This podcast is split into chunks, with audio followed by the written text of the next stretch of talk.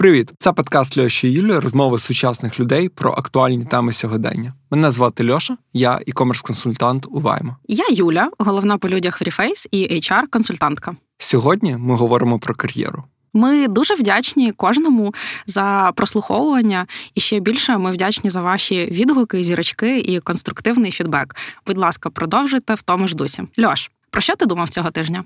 Цього тижня я думав про важливість соціалізації. Всі багато разів чули цю фразу, таку заїжджену людина соціальна істота. Так. Але якось останній час, останні декілька тижнів, я дуже сильно відчув на собі саме важливість бути в соціумі, бути поруч з іншими людьми, бути якось в просторі, де інші люди роблять щось схоже на те, що ти намагаєшся зробити. І мені здається, там починаючи з 20-го року, коли був ковід, і він досі є. І потім 21-й був такий соу-соу, а потім 22-й повномасштабна війна і все підряд. Мені здається, в якийсь момент. Е, ну, для мене особисто соціалізація як така, вона була не в пріоритеті. Тобто я навіть е, якось Просто про це не задумувався. Не на часі. Не на часі. Міг ходити на офіс, міг не ходити на офіс, навіть е, пробував собі хом-офіс зробити, офіс вдома. Але останні тижні якось про це більш свідомо замислився. Це почалось з того, що ми записали з тобою перший випуск підкаста і сиділи на ньому досить довго. Тобто він вже був готовий від відмастерний, і ми там розбиралися з дистриб'ютингом, будували якось е, плани, стратегію, як е, це все релізити і так далі. І, типу, ну, слухали, особисто я його слухав багато разів. Я також. Але останню правку я в нього вніс після того, як я сходив на офіс і дав це послухати, ну, по суті, одній колезі. Вона навіть не дала ніякий фідбек. Я просто дав їй послухати, ніби перенісся в її голову mm-hmm. і почув, як вона його чує. І вніс правку, якої, яку не вносив там декілька тижнів. Потім екзамен. Потім mm-hmm. був екзамен, який я завалив, і теж, типу, пройшло декілька днів після заваленого екзамену. Я був без настрою. Потім в мене було призначена перездача, і я по суті нічого не робив, щоб ця перездача відбулася якось інакше, ніж та перша здача, під час якої я завалив екзамен. Але я прийшов на офіс, і виявилось, там одна моя колега теж не здала. Ми почали разом з нею готуватись е, до перездачі. Ми там витратили, можливо, декілька годин, угу. але це було супер ефективно, і сам би я цього ніколи не зробив. Знову ж таки, можливо, питання до мене, що, типу, потрібно було б, можливо, таке зробити. Але ні, для мене саме спілкування з колегою стало таким пеньком під зад, що, типу, треба щось зробити. Потім, до речі, е, вона сказала, що а ти знаєш, є ще можна їм написати, ну, е, тим, хто організовує екзамен, mm-hmm. і попросити, щоб для тебе організували дзвінок, на якому вони розберуть ті питання, на які ти відповів неправильно. Тобто вони тобі по закінченню екзамену не говорять, вони просто говорять, типу, ти здав або не здав. Вони mm-hmm. не говорять, що саме ти відповів неправильно. І я думав, от, типу, погано. А поспілкувався, виявилось, що я пропустив цей момент, але можна їм написати, і вони тобі прям організують там для тебе і для ще декількох таких, як ти окрему сесію, там декілька годин, де вони будуть розповідати, що конкретно там ви відповіли неправильно, що можна покращити, на що звернути увагу. Да. Ну тобто, я б ніколи про це не взнав, якби я не вийшов, скажімо, соціалізуватись. Навіть при тому, що я дуже якби люблю людей, люблю бути в соціумі. Якось е, це забулось, і я не звертав на це увагу. Останні тижні я дуже радий, що якось свідомо мені ця думка прийшла, і я от вийшов в люди. Угу. Клас. Е, мені це також резонує. Я прямо сьогодні була в офісі.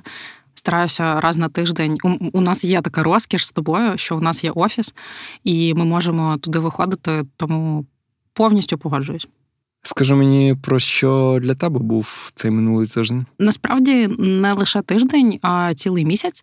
У мене вересень це справжній місяць back to school, тому що я викладаю курс для е, колеги HR, а також е, сама ходила на навчання по кар'єрному консультуванню. І от е, думала я про важливість навчання, соціалізації в тому ж числі. І до чого я прийшла?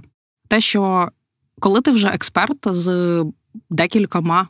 Не знаю, до 10 е, років досвіду може здатися, що ти насправді вже все знаєш, і тобі не потрібне якесь навчання. І от е, я би хотіла розвіяти е, цю історію у людей, якщо у вас таке є, тому що на навчання варто ходити для того, щоб нетворкати, тобто знайомитися з колегами, розширювати свій світогляд, дивитися, як відбувається в інших компаніях ті самі процеси, які для тебе вже звиклі, і нічого в них нового цікавого немає.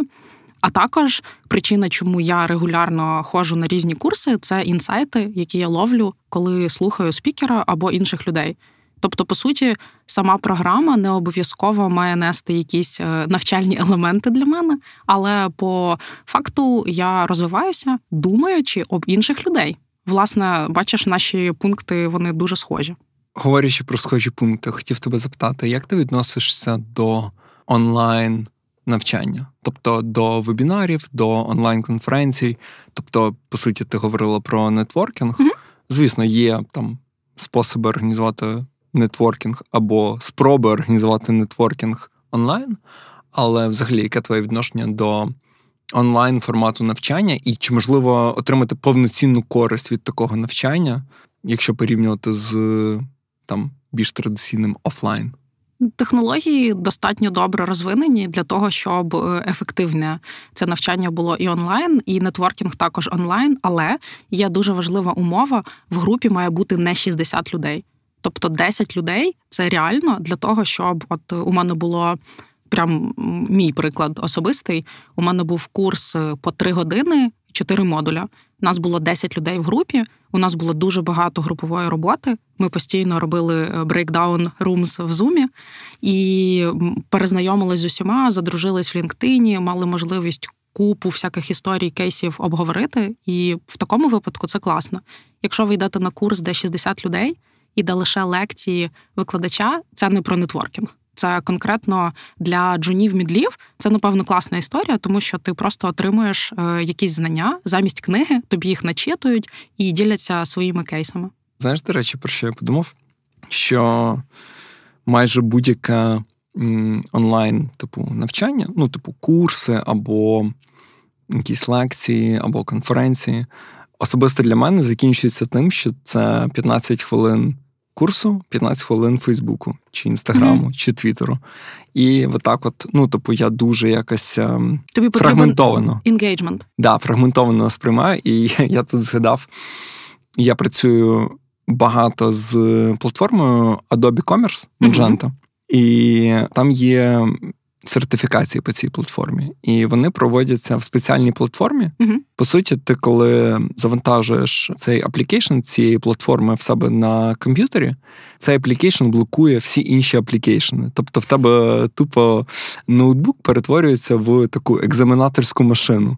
Я подумав, прикольно було б, якби от, е, був якийсь спеціальний такий софт, або, наприклад, там спеціальний режим для зума, якому ти добровільно даєш всі там permission и, що типу, да, блокуй мені все, що можна. uh Але от, е, ну, типу, він правда, твій телефон і руки не заблокує. Але ну, от е, такий гібридний, знаєш, гібридний спосіб спосіб навчання. Типу, ти приходиш там умовно в офіс, uh залишаєш телефон. Е, при вході, ну як на екзамен. Тобто в тебе забирають телефон, забирають е, смарт-годинник, там обшукують кишені, ти сідаєш, відкриваєш. Ти ну, жорсткий. Він в тебе блокує. І Я ну, я про себе говорю, я б заплатив, щоб мені такий experience влаштували. І типу, ти тоді проходиш навчання, да, і ти тоді в тебе якийсь ніби інгейджмент більший. Mm-hmm. Тобто ти дивишся, слухаєш, спілкуєшся. Тобто, ти в цей час сфокусований саме на навчанні, не на інстаграмі і Твіттері. Але це лише офлайн можна організувати. Бо до тебе додому, уявляєш, до тебе додому приходять, обшукують. А, Ну або там група з двох. Ну тобто, це напевно було б більш актуально, якби ми про це говорили в 2020 році. Mm-hmm. Це такі, знаєш ну, типу, індивідуально, тобто є якийсь там ризик uh там ковідом захворіти, чи не знаю, ще чимось. Але при цьому тобі не потрібно збирати там 5 тисяч людей в одній, в одній залі. Тобто uh це такий гібридний спосіб, міг би бути. Не знаю, але прикольно. Я б ну, хотів би так спробувати. Є ідея поговорити про навчання в 2022 е, окремим епізодом. Mm, так, звучить добре. Льош, а яка у тебе спеціальність? Спеціальність, яку я отримав після чотирьох курсів університету, це державне управління. Потім я закінчував магістратуру на психологію, соціальну психологію, якщо бути точно. Ого, да ви психолог. А в тебе? Я магістр з міжнародної економіки і менеджменту. Тобто, виходить, що я працюю не за спеціальністю. Ну, виходить, і я теж. Так. Але всі ми трошки менеджери зараз. Ми з тобою на прі-шоу говорили про те, що хто зараз не менеджер. Типу, мені здається, менеджери всі офіс-менеджер, менеджер з логістики, менеджер по управлінню персоналом, по закупівлям. По закупівлям, куди не стань, всюди менеджери. Я бачу в цьому проблему. Тому що люди людям може здаватися, що менеджер це дуже проста робота. І по суті, якщо навколо, якщо є команда з 10 і 8 людей в цій команді мають приставку менеджер, то ну, якби це доступно і кожен може стати менеджером. Типу, це легко але насправді менеджерська робота досить серйозна і відповідальна. Мені здається, це навіть е, така девальвація слова менеджер, тому що ну, я себе, наприклад, ну не те, що я себе не вважаю, я не є менеджер. Угу. В мене не менеджерська позиція. Причому it компанії це дуже хороший приклад девальвації слова менеджер, тому що project менеджер це не менеджер. Так. Він не управляє людьми. Він не управляє. Ну тобто, це не менеджерська посада. Якщо брати а, структуру посад в там класичній компанії, uh у нас іде лінійна посада. Так ось project менеджер це лінійна посада. Далі йде менеджер. Це, наприклад, там може бути PMO. Це той, хто менеджить project менеджерів. Це вже менеджер. Далі в нас іде там head або директор. Далі в нас іде там VP або C-level, mm-hmm. типу там CTO, COO, VP of People, як моя, моя колега. Ви бачите, як ми зібралися в одній кімнаті, і я навіть не менеджер, а ти вже VP. Слухай, це. Це прикольна історія, я якось розкажу про неймінги. Але от загалом, те, до чого ми прийшли, що е, назва позиції взагалі не корелює з контентом, чим людина може потенційно займатися. Але так. Якщо повертатись до спеціальностей, то мені здається, що більшість більшість людей навколо працюють не за спеціальністю сьогодні, особливо якщо ми дивимося на нашу з тобою сферу IT. Особливо враховуючи ту штуку, що спеціальності, які випускаються з наших університетів, в принципі, в реальному житті не, не існують. Не існують. Угу. Вони просто ну, не існують. Вони якби існують, але в якомусь наш з тобою подкаст двох сучасних людей угу. про актуальні теми сьогодення. Вони не сучасні ці посади, які, на які навчаються в сучасних угу. університетах в Україні. Згодно. Окей. А давай поговоримо про перші роботи. Перша робота. Ми поговоримо про перші роботи. Скажи мені, яка була твоя перша робота, Юль? Я коли готувалась до подкасту, з такою радістю переглянула е, свій LinkedIn і подивилася, що перша робота у мене була в 2011 році, в травні. Це було закінчення другого курсу е, університету, і я влаштувалася на суперкруту роботу в на курси англійської мови, і я була викладачем. Тобто це був, е, можливо, пік е, мого знання мови. І я така малишка на другому курсі, малишка, тому що я ще молода, так і викладала Speaking Club, і граматичні заняття так у мене також були індивідуальні з студентами там від 15 до 70 років.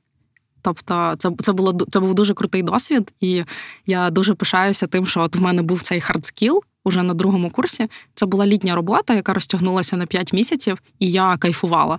У мене немає такої історії, що типу я листівки роздавала, наприклад. Хоча я вважаю, що це також для першої роботи це дуже класна робота. Бо будь-що ти робиш вперше, це перша зарплата, ну це супер круті почуття.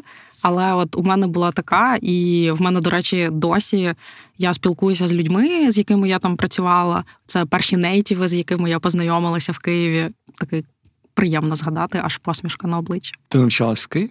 Я навчалася в Києві в Національному економічному університеті. Очевидно, ця робота була не за спеціальністю, тому що англійська мова у нас не дуже класно викладалась. Читай е, дуже погано викладалась, тому мені боліло сидіти на тих заняттях. Е, а я така про knowledge sharing. Е, Я тоді зрозуміла, що я хочу бути вчителькою. От і от нарешті я знову викладаю. Скажи щось на викладацькому. Дзвінок для вчителя. Ну, Такого не було, очевидно, це ж приватна школа. Звідки ти знаєш англійську, якщо вас в універі погано викладали? Я в школі багато вчила англійську. У нас була спеціалізована школа, але тут я хочу передати великий привіт і дякую своїм батькам, які я знаю слухають наш подкаст. Е, в чотири роки я почала займатися з репетитором е, приватно, і до 11 класу в мене були віклі заняття. Mm. Тобто, це дуже багато інвестицій моїх батьків е, і їхнього часу, і мого часу. І я була олімпіадницею з англійської мови. Я їздила на всеукраїнські олімпіади, займала там призові місця.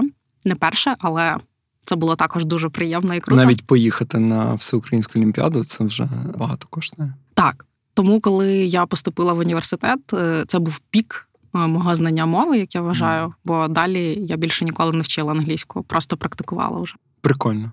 Так. Е, а тепер, Льош, розкажи про свою першу роботу. Цікаво, ти сказала про першу роботу, типу, офіційну першу роботу. Ну, як? За яку ти отримуєш гроші?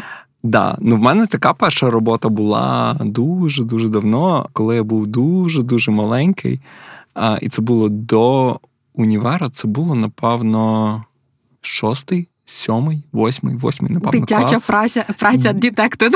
Ну, напа... ну, почекай, зараз я кажу восьмий клас. Це не восьмий клас, напевно, був. Це мені було років 16.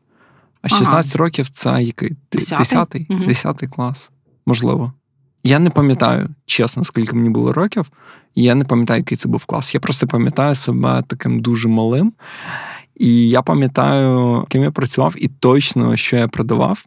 Я працював а, промоутером. Угу. А Ми прийшли на продуктовий ринок в Хмельницькому. Це не той ринок, Р... так? А, Ні, це не той ринок е, славнозвісний, це а. інший ринок, просто продуктовий, який, напевно, є в кожному uh в кожному місті, і не один. В Хмельницькому він один. І ми туди прийшли, розклали столик. Я працював, ну і я просто це не я такий талановитий був. Це в мене батько, в нього своя фірма, і він.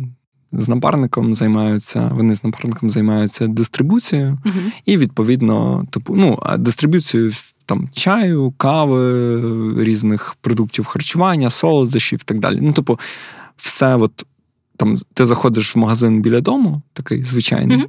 і ти там 80% продукції, яка є в цьому магазині, це от, в принципі асортимент, яким займається мій батько. Так ось, а в нього були контакти там з різними фірмами, з якими він співпрацював, і я був таким junior промоутером, як зараз сказали би, в одній з таких е, фірм. І в цієї фірми були там розплановані акції на вихідних. Це підходило під мій розпорядок дня, розпорядок тижня, тому що школа. А потім е, я приходив на цю роботу промоутера. Ми розкладали столик, на нього клали там різний чай, каву. Це, здається, був чай Тес, чай принцеса Нурі, принцеса Їта, принцеса Забудь про нормальний чай. А, да, це був типу lower level, тест це був е, middle level, uh-huh. і high level це був Greenfield. А це все ще є однієї компанії. Uh-huh. Ще там був ем, була кава, Здається, чорна карта. Я можу щось сказати неправильно. Папа, будь ласка, поправ мене, якщо я говорю неправильно. Я дуже пам'ятаю, в цієї чорної карти була така банка з кавою, і вона, типу, була як елітна. Знаєш, ну тобто, це така була кава, яку дарують там на день народження або ще на якісь події.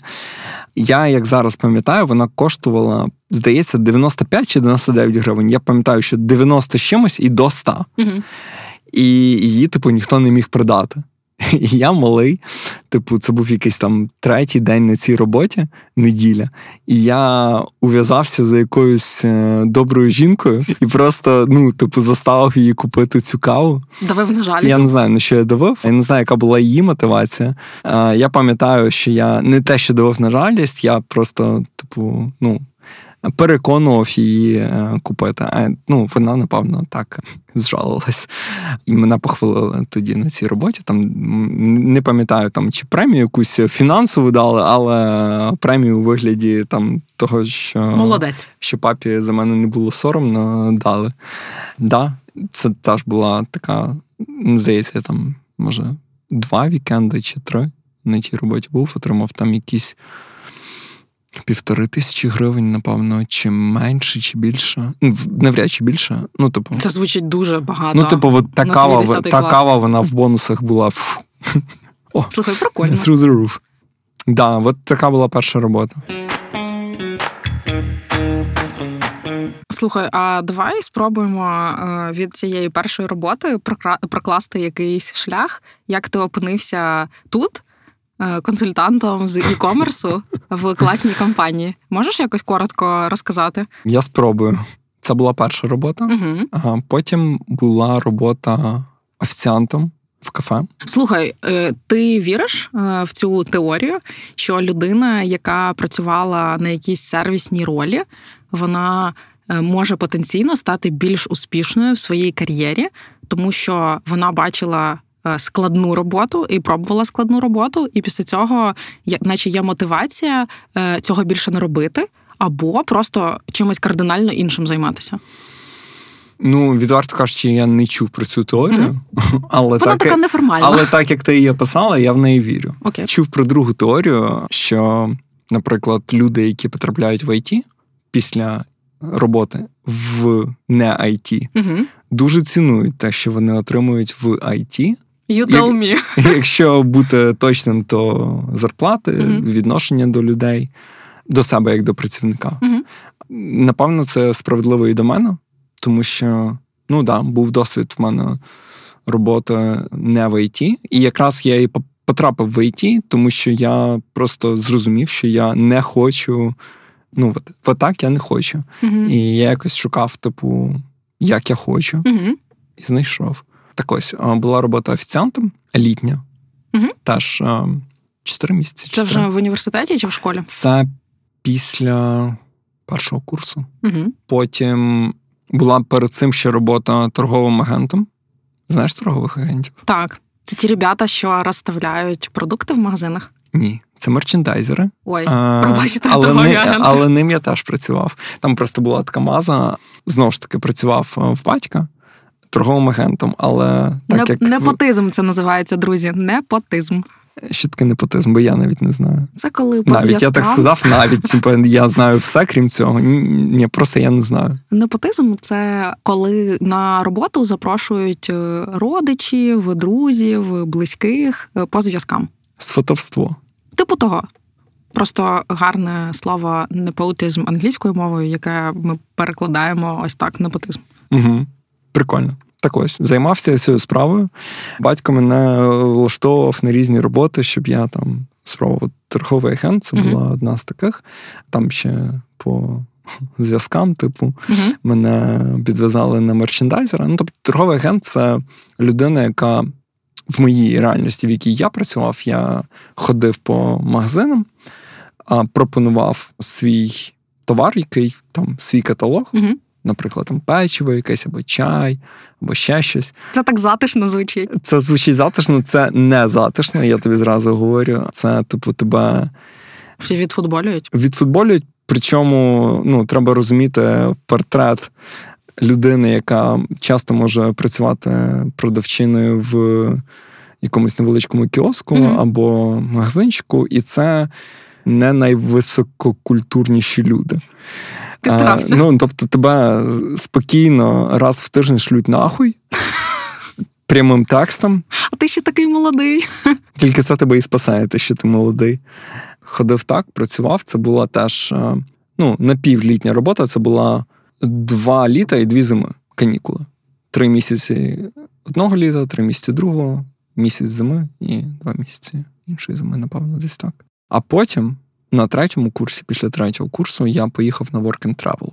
У-у-у. На відміну від тебе, моя англійська, коли я приїхав в Штати, не була дуже доброю, uh-huh. але вона була там супербазовою, uh-huh. дуже базовою. Прям дуже. Але тебе відібрали? Ну як відібрали, тому що це платна програма.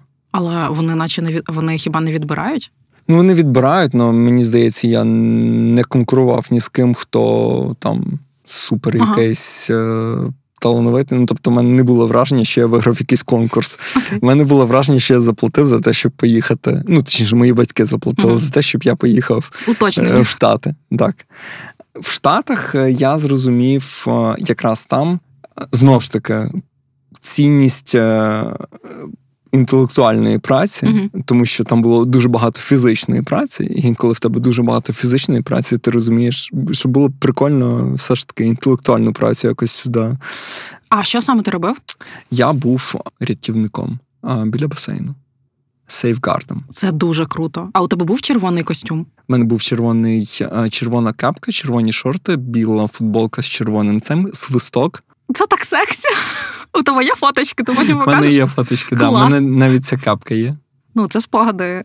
Слухай, да. прикольно. От. Причому я... я був в одній квартирі, мені дуже пощастило, нам дуже пощастило. Я був в одній квартирі зі своїми корішами. Угу. Юра і Олег, привіт. Було дуже прикольно. Угу. Тобто ми постійно там Ну, я можу ще про це окремо розповідати дуже довго. Там так, були... Давай ближче до да. сьогодення. Ближче до сьогодення ем, повернуся зі штатів, і оця от англійська, цінність якої я зрозумів mm-hmm. в Штатах, я почав її вчити, і ці знання англійської мови на якомусь навіть базовому рівні допомогли мені знайти першу роботу в IT. Mm-hmm.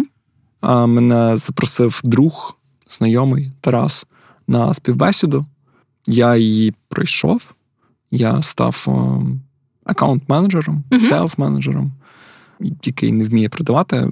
Це дуже круто, дуже вдячний Тарасу, дуже вдячний своїй першій компанії, як і другій, так і третій, до речі, mm-hmm. за те, що мене ну, типу, взяли, в мене повірили, дали мені можливість там розвинути якісь свої навички.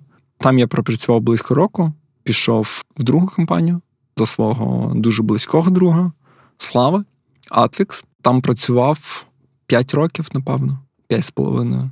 І потім перейшов в наступну компанію Вайма. uh Працював спочатку проджект менеджером тобто, як знаєш, показував, на що я здатен. uh І потім ну, я до них першочергово прийшов, типу, з реквестом, що я хочу бути консультантом.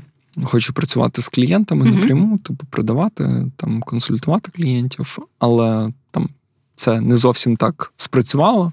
Мені довелось там якийсь час попрацювати project менеджером на більш такій операційній посаді, і потім отримати доступ вже до, скажімо, high, high value targets. То ти happy? Я happy, дуже. Могло бути по-іншому. Можливо, могло бути краще, можливо, точно могло бути гірше. Можливо, могло бути краще, але ми про це з тобою щось сьогодні поговоримо. Так, Що точно. могло бути краще, гірше і так далі. Але я хочу тебе запитати про твій шлях до VP of People. Мені цікаво, як стати VP of, не знаю, консалтинг. Після викладання я трошки не працювала, бо все-таки старалася вчитися. Мені подобалось вчитися, незважаючи ні на що. От і десь на третьому курсі е, я почала працювати в своєму університеті. У нас був центр міжнародних зв'язків, і я туди влаштувалася координатором по нашим міжнародним зв'язкам. Тобто я допомагала студентам підбирати програми по обміну. У КНЕУ є багато університетів-партнерів, і наші студенти їздили туди на семестр або на рік вчитися. Власне, це такий перший мій досвід HR-related, тому що я співбесідувала людей, запитувала, що їм цікаво, і старалася змечити їх з програми. І так сталося, що за рік е, я сама поїхала за обміном. Е, це були частково зв'язки. Ну і було місце, типу, я підходила. Тому я на магістратурі е, півроку навчалася в Польщі, і ось це була така дуже важлива подія встановлення мене як HR, тому що я е, вибирала там предмети, і я вибрала всі HR-предмети mm. по управлінню командою, по ну, HR-related, власне. І після того, як я повернулася, я трошечки попрацювала в рекрутмент агенції. Я зрозуміла, як працює IT, тому що ми рекрутили для IT. І я, в мене була така позиція асистент рекрутера. І я найважливіше, що я зрозуміла, це те, що мені не подобається рекрутмент. Я в ньому розібралася, але я зрозуміла, що я не хочу цим займатися, і я хочу працювати всередині компанії уже з командою. І після цього, власне, після повернення з Польщі, я влаштувалася в продуктову компанію HR-дженералістом. Тобто я була єдиним HR в студії і займалася всіма people-related питаннями. Це було п'ять дуже щасливих років. Я завдячую цьому місцю роботи. Я навчилася там найкращим практикам, які я досі використовую. У мене була дуже класна менеджерка, і е, менеджерка в Україні, і HR-директорка. Власне, просто я щасливчик, що я там опинилася, і я розумію, що це збіг обставин. Так, я вибирала з декількох оферів, і ми про це ще потім поговоримо. Що було окей, що було не окей. Е, але загалом це був такий класний досвід. І е, з цих п'яти років я один провела в Кракові. Е, мене релокували, коли ми відкривали нову студію там. і Я була носієм культури і допомагала розпочинати цей офіс для того, щоб наша культура далі передавалася ньюкамерам в Кракові. І от після того, як 5 років пройшло, я зрозуміла, що ну. Якби в інші країни я релокуватись не хочу, хоча компанія була міжнародна. Я вже спробувала дуже багато всього тут, і треба рухатись далі. Цей крок е, не дуже зрозуміли мої батьки, тому що ну come on, Юля, тебе там люблять, у тебе все окей, у тебе виходить. Але я пішла, я влаштувалася в стартап, в криптостартап. Прикольно, це був який рік? Це був 18-й рік крипто, да, да. І в так, в 18-му році. Потім була криптозима, і я більше не працюю в криптостартапі. Це був один рік, і це був мій перший досвід е, бути хидом. Тобто я стала менеджером ось там. Слухай, скільки ти в собі, як це слово українською? Скільки в тобі незвіданих е, граней. Слухай, а я тебе Бо... також слухаю, стільки цікаво. Слухай, ні, е, я тобі до того, що я тобі говорив про NFT, а ти така, типа, я не розбираюся, я сама в, крип, в криптостартапі працювала. Ну, ти ж розумієш, що я е, підтримую бізнес як HR-партнер, е, але я не маю бути суперекспертом в цій темі. Я маю бути експертом до якогось рівня для того, щоб розуміти, куди ринок рухається. Там, знаєш, а там нікуди. Слухай, це, це дуже. Я, я зрозумів, якби. Посил твоєї відповіді, коли ти сказала, я в цьому не розбираюся, це звучало типу, Льоша. Це болюче питання. Це не працює. Так. Е, і після цього я попрацювала ще в аутсорс компанії, також на лідовій позиції. Е, це був прикольний досвід, але я йшла туди, знаючи, що я продакт орієнтед, що я хочу працювати в продукті. Але я вважаю, що треба спробувати різні е, напрямки діяльності компанії для того, щоб зрозуміти, де тобі більше подобається і де ти можеш бути більш корисним. Тому я ненадовго затрималася в аутсорсі, і мене знайшов Reface. Самі знайшли? Так, мене знайшли. Я не співбесідувалася, я не шукала роботу, але от е, мені запропонували поспілкуватися, і насправді я подумала: блін, а хто я така, щоб не поспілкуватися з Reface 'ом? І просто стався match. Можливо, якби я була в активному пошуку сама, цього б не сталося. Тобто доля мені тут явно допомогла. Цікаво. І я не прийшла на позицію VP of People. Ця позиція називалася HR бізнес-партнер спершу. Потім вона стала називатися Head of HR, тому що наша команда росла. І після цього неймінг змінився, але мій функціонал не змінився. Я просто стала частиною senior management команди. Власне, ти знаєш, мені здається, я нею була і спочатку, просто це було так більш формалізовано. І от я тут. Прикольно. Так. Це прикольно. І ну, в одній кімнаті з VP я досі в мене мурашки. Е, мені приємно, але в цьому немає чогось супер особливого. Скільки з тебе в цілому років досвіду? Дев'ять в HR. Скільки ти, ну, якби ти складала резюме? Скільки ти написала? 9? 9, ну, 9 плюс. Я пишу, я коли представляюсь, кажу 9 плюс. А у тебе? Um, 6, напевно. Але я і старша за тебе. Ми, е, продовжуючи цю тему, додамо наші лінктини, е, посилання, де можна подивитися досвід. і додатися, якщо вам цікаво дружити на LinkedIn і слідкувати за нашими кар'єрами. Юля, mm? скажи мені, будь ласка, що б ти назвала найкращим рішенням в побудові своєї кар'єри? Коли я влаштувалася в продуктову компанію і почала свою кар'єру саме з продуктом. Дуже часто зараз люди обирають аутсорс, тому що там більше позицій. Бабки. Бабки. Е, і легше влаштуватись. Тобто, справа в тому, що аутсорс може бути менш вибагливим на початку.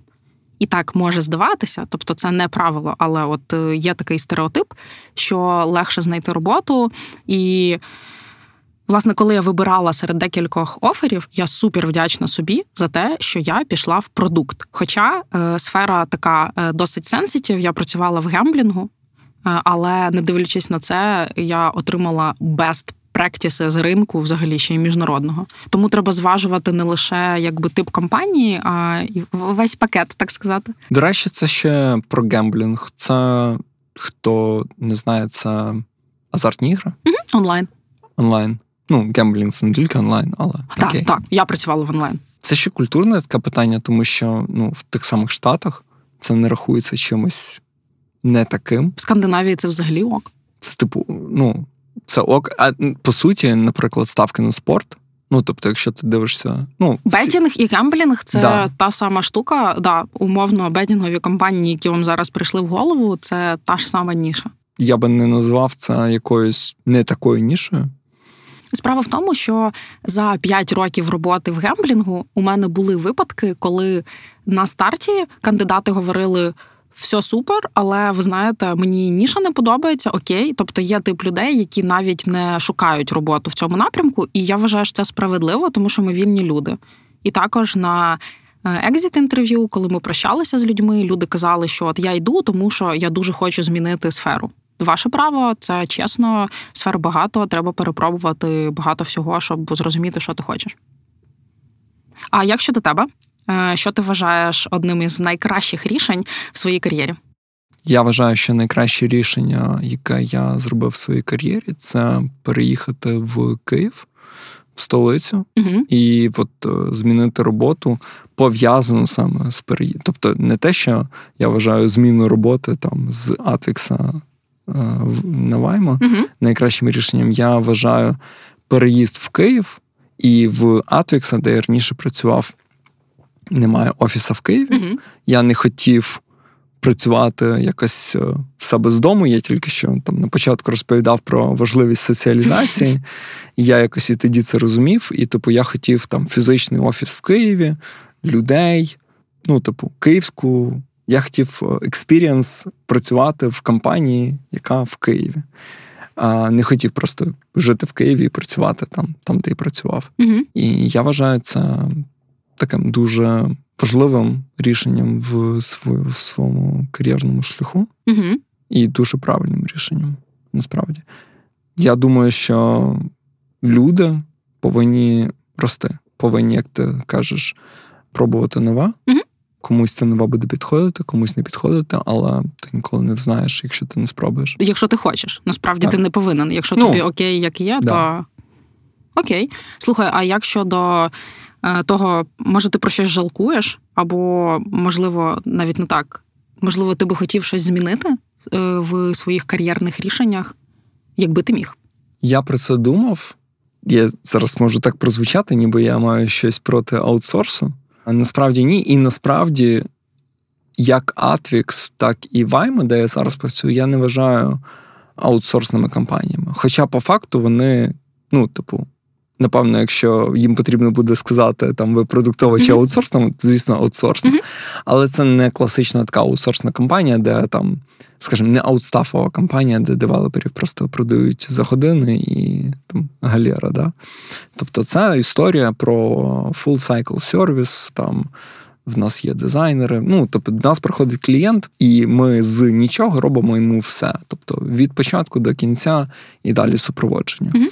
Але по факту так, це аутсорсова компанія. І я скажу, що з аутсорсу дуже важко вибратись. Тобто, ти працюєш в аутсорс, і не тільки з аутсорсу, напевно, і з продукту важко вибратись. Тобто з будь-якої компанії, де ти є, важко вибратись, тому що досвід, який ти отримуєш, він специфічний до певної ніші. Це правда. І якщо ти хочеш вибрати з цієї історії, якщо вона прям тобі остогидла, мені не остогидла, uh але якщо, то тобі потрібно там декілька кроків назад перегрупуватись, але ти краще про це розповісиш. Але я до того, що можливо, я не те, що жалкую, але було би прикольно отримати класну освіту. Я десь в кінці, в кінці четвертого курсу я працював в своїй першій компанії Рексофт, в першій IT компанії Рексофт. І я якраз думав про вступ е, на магістратуру в Нідерланди. І в цей момент мені мій друг запропонував працювати в нього в компанії, і я вибрав працювати в нього в компанії. Було би прикольно так оцінити знаєш, альтернативний розвиток подій. Мені здається, що зараз, знаєш, так модно. Я навіть в Твіттері посрався з одним чуваком. Взагалі, такий протіп е, сріться з чуваками в Твіттері, в кого є галочка. В них Допомагає, в них щоб купа... до тебе прийшли підписники. Да, да, в них купа читачів, і, типу, якщо ви з ним все, а він що вам відповідає. Ну... Лайфха... Кар'єрні лайфхаки від Льоши. Ну, типу, зараз є такий ніби тренд, мені так здається, де value освіти класичної. А мені здається, це не так. Мені здається, в класної освіти дуже висока цінність на ринку. Це Ну, особливо, якщо ти говориш про якийсь міжнародний університет. Або... Це те, що я бачу, так. Міжнародний університет, ну, типу, класна якась спеціальність. Mm-hmm. Ну, це, по-перше, нетворкінг, те, про що ти говорила. По-друге, ну, ми звикли там називати диплом диплом корочкою. Папірцем. Там ну, це не зовсім так працює. Типу, класна освіта, вона цінується. Угу. Друге питання, що класну освіту теж важко отримати. Це не та освіта, яку ти отримуєш по дефолту після школи. Скачати реферат. Так. Але ну от я не те, що прям жалкую, але я би хотів отримати. Ти би це змінив. Отримати да, класну вищу освіту. Хороша новина заключається в тому, що ти в будь-який момент в майбутній своїй кар'єрі можеш отримати MBA десь за кордоном або другу вищу, просто е, знаєш, не на виріст, а коли тобі це буде потрібно. Тому що зараз, якщо ми говоримо про вищу освіту за кордоном, це досить велика інвестиція. І, типу, що би що. Просто щоб казати, ребят, е, я закінчив вишку в Нідерландах або в е, Британії. Ну, типу, для его це дуже класно, але воно тобі ніяк не допоможе. А якщо ти у тебе є прописаний кар'єрний план в якійсь компанії, і де для досягнення якоїсь senior ролі тобі потрібно MBA, е, прекрасно ти будеш практикувати по ходу, бо отримувати освіту без практичного досвіду одразу вдома це витрата своїх ресурсів усіх. Ну, насправді такий план. Клас. Я дуже я розгадала хочу, твій план. Я дуже хочу отримати в якийсь момент MBA. Так. Але... Круто. Хай все складеться. Дякую. Щодо мене, якщо б я могла щось змінити, я не можу сказати, що я про щось жалкую, так, але якби я могла щось змінити, я би раніше почала працювати над своїм особистим брендом професійним. Тобто я значно раніше відчула, що мені є чим ділитися, ніж я почала це робити. І зараз, так як особистий бренд це тема мого професійного інтересу, я розумію, що в момент, коли ти вирішуєш цим займатися, уже пізно. Тобто завжди краще почати вчора займатися своїм особистим брендом. Я б, напевно, це змінила на пару років раніше, але вже сталося як сталося, тому я все одно хеппі тим, де я є. Це кінець подкасту, але не кінець нашої розмови про кар'єру. Слухайте наступний випуск, щоб дізнатися про кар'єрні поради і більше наших особистих історій. Не забувайте ставити нам 5 зірочок на Apple Podcast і скоро почуємось.